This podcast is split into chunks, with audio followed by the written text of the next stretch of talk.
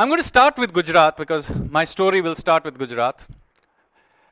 And the coastline of Gujarat during Harappan times would have been quite different even from now. People think that sea levels rise in a sort of linear way and then fall in a linear way. That's actually not how it works.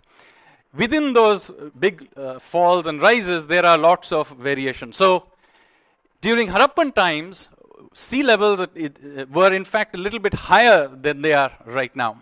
And the Saurashtra Peninsula was, uh, in fact, um, an island.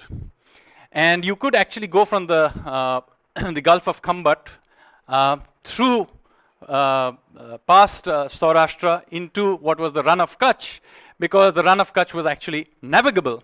And in fact, not only was it navigable, it had two major rivers flowing into it. There was the Indus, uh, which originally used to flow, in fact, till the 19th century, used to flow into the Rann of Kutch.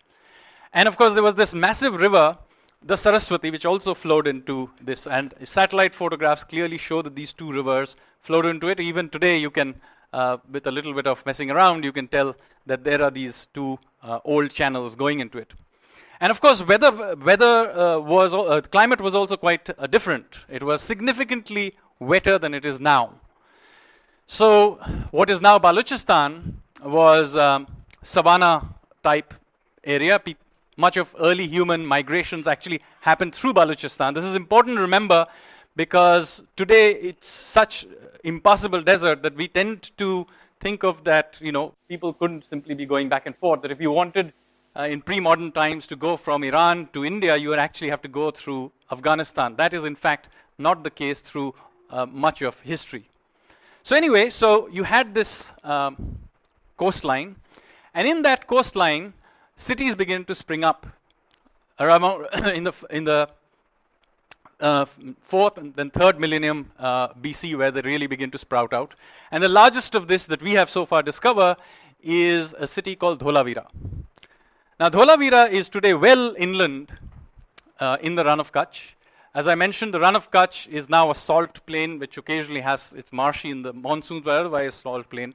And Dholavira is sort of like a hillock in the ma- marooned in the middle of this salt plain. But in Harappan times, it would have been an island, and it developed then into a major port.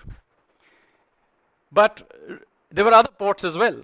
And one of the other ports was Lothal, which I'm sure all of you from your history books will remember.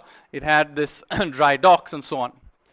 But the map of uh, Gujarat that I just laid in front of you suggests that in fact it should have been possible to go from Lothal to Dholavira by boat. And similarly, there was on the other side, on the northern side, an entry from what is now Dwarka, where there was a, an, there's still an island there called Bet Dwarka, where also a lot of Harappan artifacts have been found.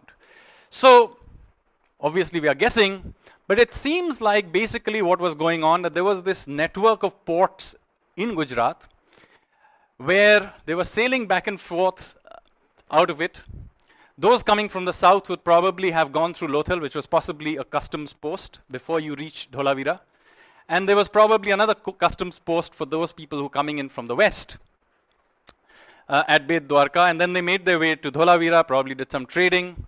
Um, and then perhaps some of these chaps made their way up north um, through the Indus, and while the Saraswati was flowing, up the Saraswati as well.